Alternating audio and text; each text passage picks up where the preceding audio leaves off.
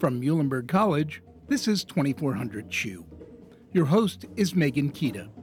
In each episode of this podcast, we talk to one Muhlenberg graduate about their current work and the industry in which that work is done.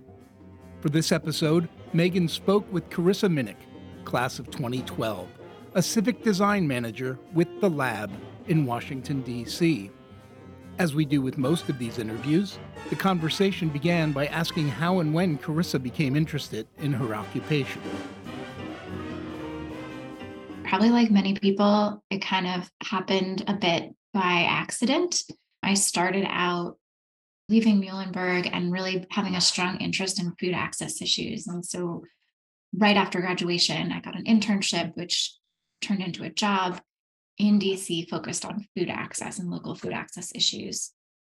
I did that for about five years and kind of got to the point where I felt like addressing food access was somewhat downstream. Um, if people were experiencing food insecurity, that meant that there was probably a larger issue of income inequality that wasn't being addressed and really wanted to go a little further upstream. And so I had just finished graduate school. I went to George Washington University, got my master's in public administration, and was ready to, to look to local government as a way to continue to serve my neighbors. I really love the local aspect of the work that I was doing and the work that I could get to continue to do but to get to do it on a, a larger scale and to address broader issues more holistic issues like the whole person than just focused on food access and so i have now been in my on my team for about six years but i have had a couple different roles that have just evolved since i first joined there can you tell me about how your roles have evolved there yeah so when i joined the team I was doing kind of a mix of just program management and uh, operational support for the team. Our team is a mix of social scientists and data scientists. And so a lot of the work that we do is um, our clients, if you will, our fellow government agencies. DC is really a unique place to work in terms of local government because we are both a city a county and a state in terms of the functions that we have to provide.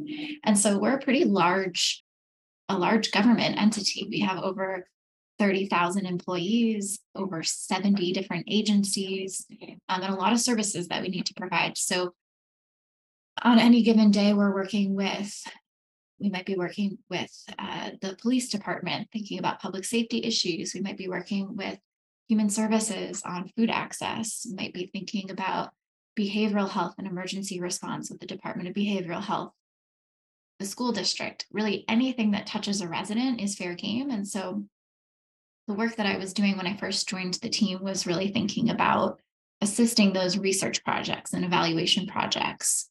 We do a lot of randomized control trials. So this is sort of it's a, if that's a new concept, uh, it's it's sort of flip a coin uh, create, we, we think about it in a lot of times in a medical context where we're doing drug trials. So you sort of have your treatment and your placebo. We call it treatment and control. Um, and we try to see if our uh, the thing that we're we're doing has the intended impact. One of our largest studies was with the DC Police Department, where about again about six years ago, the police department was rolling out body worn cameras, which is something that was happening across the country as a and being held up as a way to uh, create accountability in our police departments. And we wanted to know is that working? Is that doing what we we think it might be doing? And so we had this really unique opportunity where we were able to assign half of the police force body worn cameras for a six month period while half continued not to have them and then the, the department fully rolled them out to all officers but that gave us this really interesting moment of six months to do a natural experiment and see do those cameras have an effect on use of force, complaints against an officer, etc. Um, and so those are the kinds of projects that that our team gets to work on. My role in supporting those things started to grow in this direction of human-centered design pretty early on. Actually, we uh, we were a new team, a brand new team to city government. Uh, we were just trying to get ourselves sort of known to other agencies. And we decided, our director at the time had this idea for an event called Formapalooza. The idea was let's make government services more accessible to residents. And to do that, let's host this event where we bring residents and government together around the forms that give everybody the most grief. And we, we redesign them and we use behavioral insights, we use plain language, we think about other best practices from human centered design, and we redesign forms that work for everyone. And it was really popular. People love to hate on forms. Um, everybody has a story of a form that, you know, uh, cause them frustration. Uh, but you know, we can joke about forms just being frustrating things that we have to do. But forms are these uh, the front door of services in many in many cases um, that can be really like vital services for for residents. So if I can't figure out how to get through the application process for food assistance, food stamps, or or SNAP, then I might not be able to feed my family. And so, you know, th- these have really important implications for equity and access. So we hosted this first event. It was really popular, and other agencies started to come to us and say, Hey, I, I really want to work with you on redesigning our application forms. Fast forward a couple years, the COVID pandemic hit. Um, we kind of had to like drop everything that we were doing and, and sort of go in emergency response mode. And our team was called upon again to think about how do we how do we stand up uh, pandemic unemployment insurance? This was a completely new thing that, the government had never provided before, and we didn't have the infrastructure in place to do it. And so not only did we need to stand up this thing, but we needed to do it in a way that residents could easily access and easily understand in a moment of, of crisis and fear. Um, how am I going to get paid? And so our team helped design application forms for this. We helped think through this the the whole process, not just the what are the questions, but how is somebody going to come to this form? How are they feeling? You know, can we appeal, you know, be empathetic in our design and understand that somebody is is really in a low moment when they're coming to us for assistance and design with that in mind. Think about what documentation we need to make sure that we're giving assistance to people who are truly in need, but also uh, not placing an undue burden on them at the same time. And so all of that kind of played out in the pandemic, or at least in the first, say, six months of the pandemic. And it became really clear that the work that we were doing was sort of this new sort of pillar within the lab at DC, which was around human centered design, or we call resident centered design. And so we formalized that about a year and a half ago.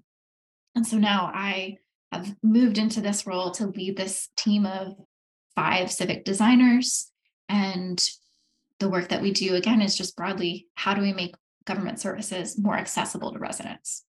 And can you kind of tell me what that looks like beyond forms? I mean, yes. obviously, forms are a big part of it since that's how people come into government services. But can you kind of give some other examples of the work your team does?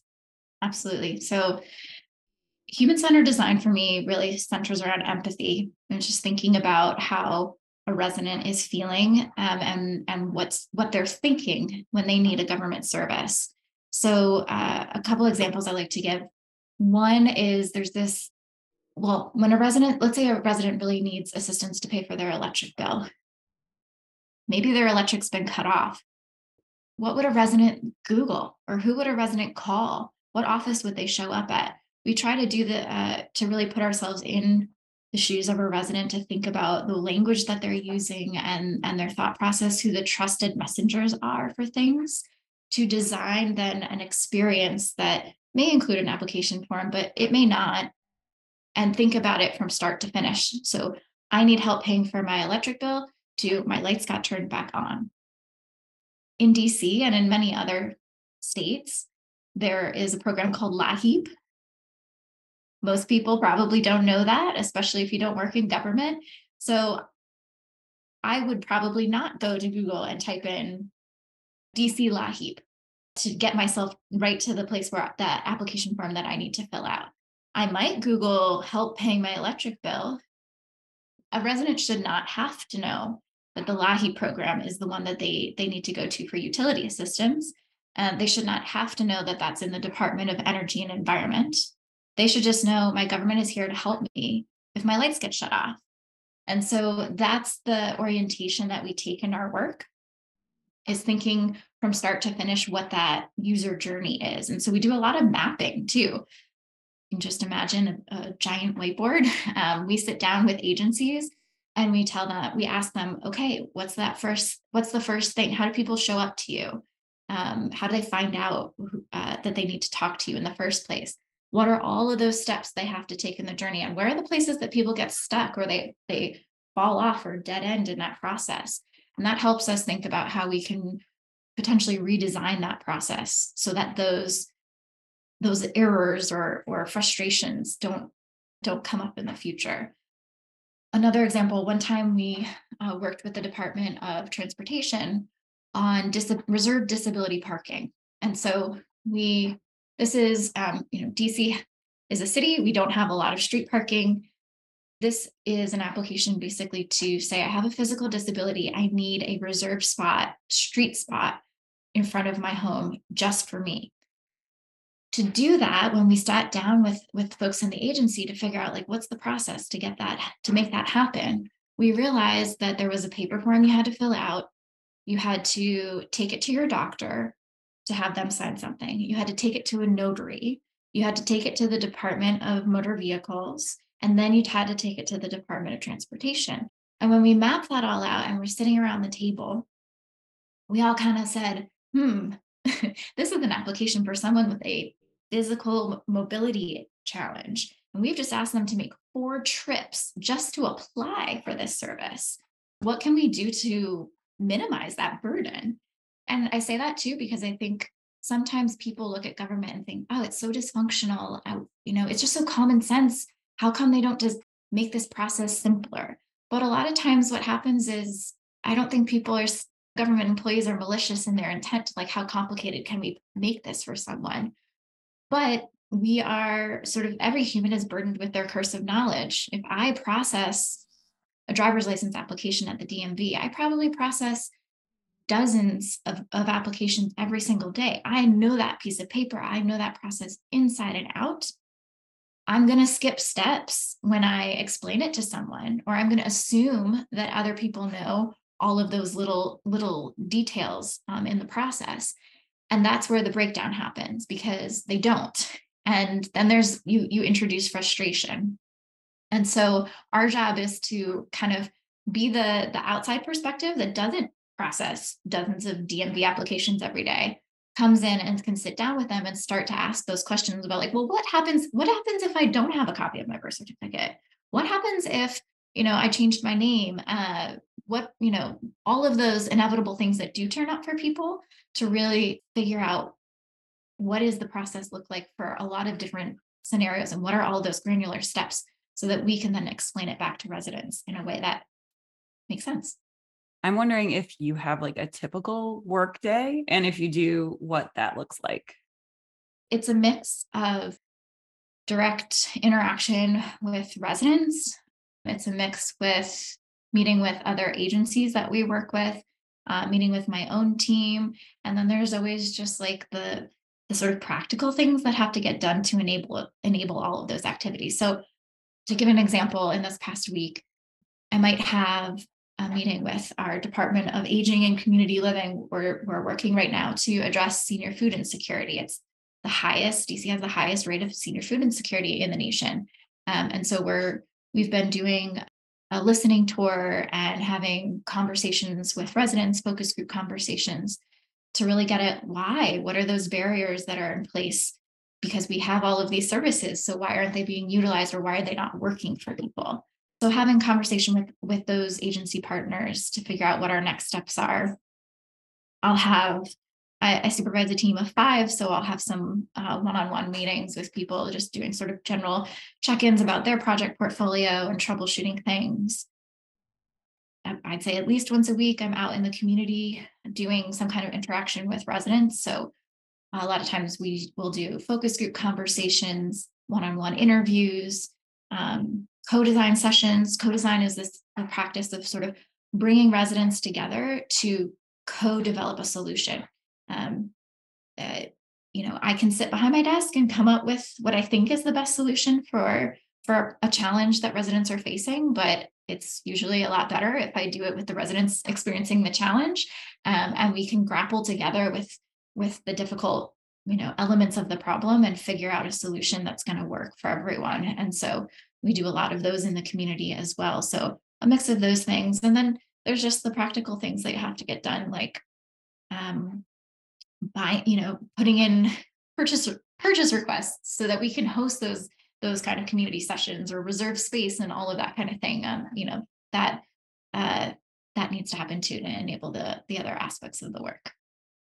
And can you speak to what are the most challenging and the most rewarding aspects of your job? I'll start with what's most rewarding. I love the, the local nature of my work. I'm a DC resident. I have been for the past 11 years. I love that I get to serve my neighbors. I love uh, that I get to see the very tangibly the work that I'm doing and go out in the community and interact with the people that I'm serving. And I think local work is really special and unique in that way.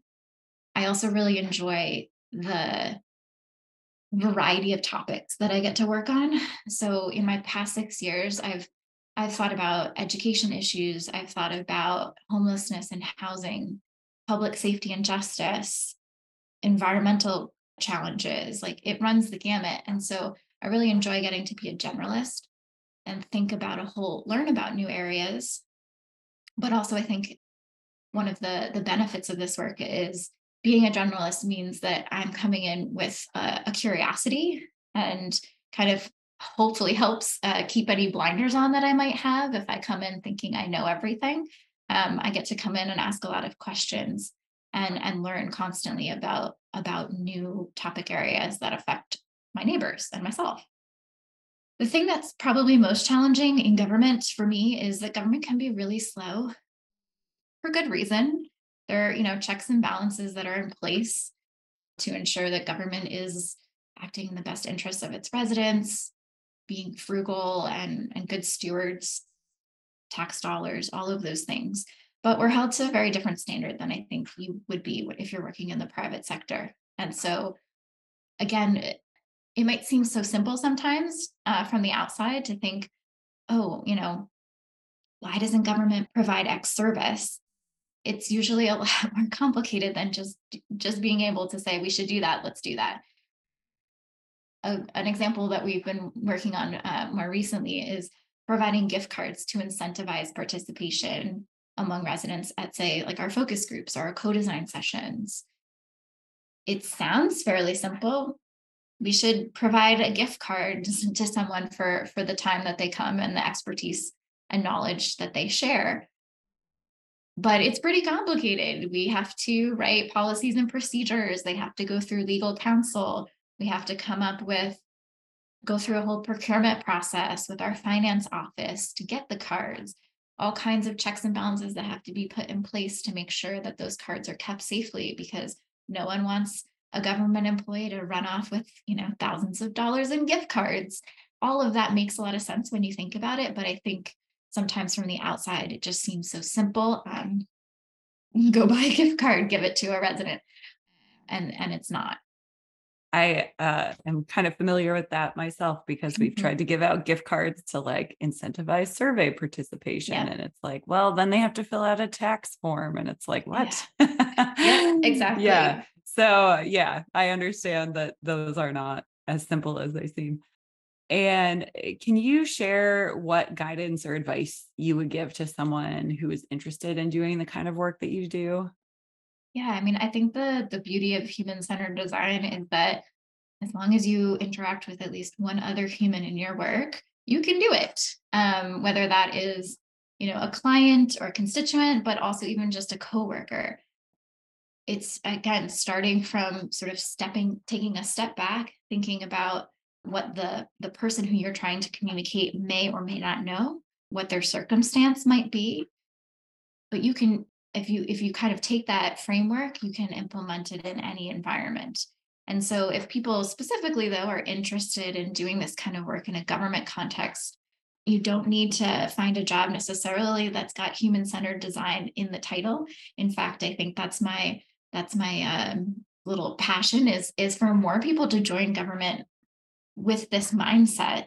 Um, so maybe you're, you know, maybe you're in a role where you're helping run a housing a housing program in your local government your job description may say nothing about human centered design, but that doesn't mean you can't infuse those principles in the way that you operate that program. It really comes down to listening, asking people about their experiences, doing some some mapping of what what an ex, what a resident's experience is going through your through your service or your program asking other people that have gone through it what they think could be better about that process um, and and trying to implement those changes. So if it's of interest, I mean, I think there's there's so much need for this in any government context, um, and joining, you know, finding a position within government, regardless of the title, it gives you an opportunity to put that in practice.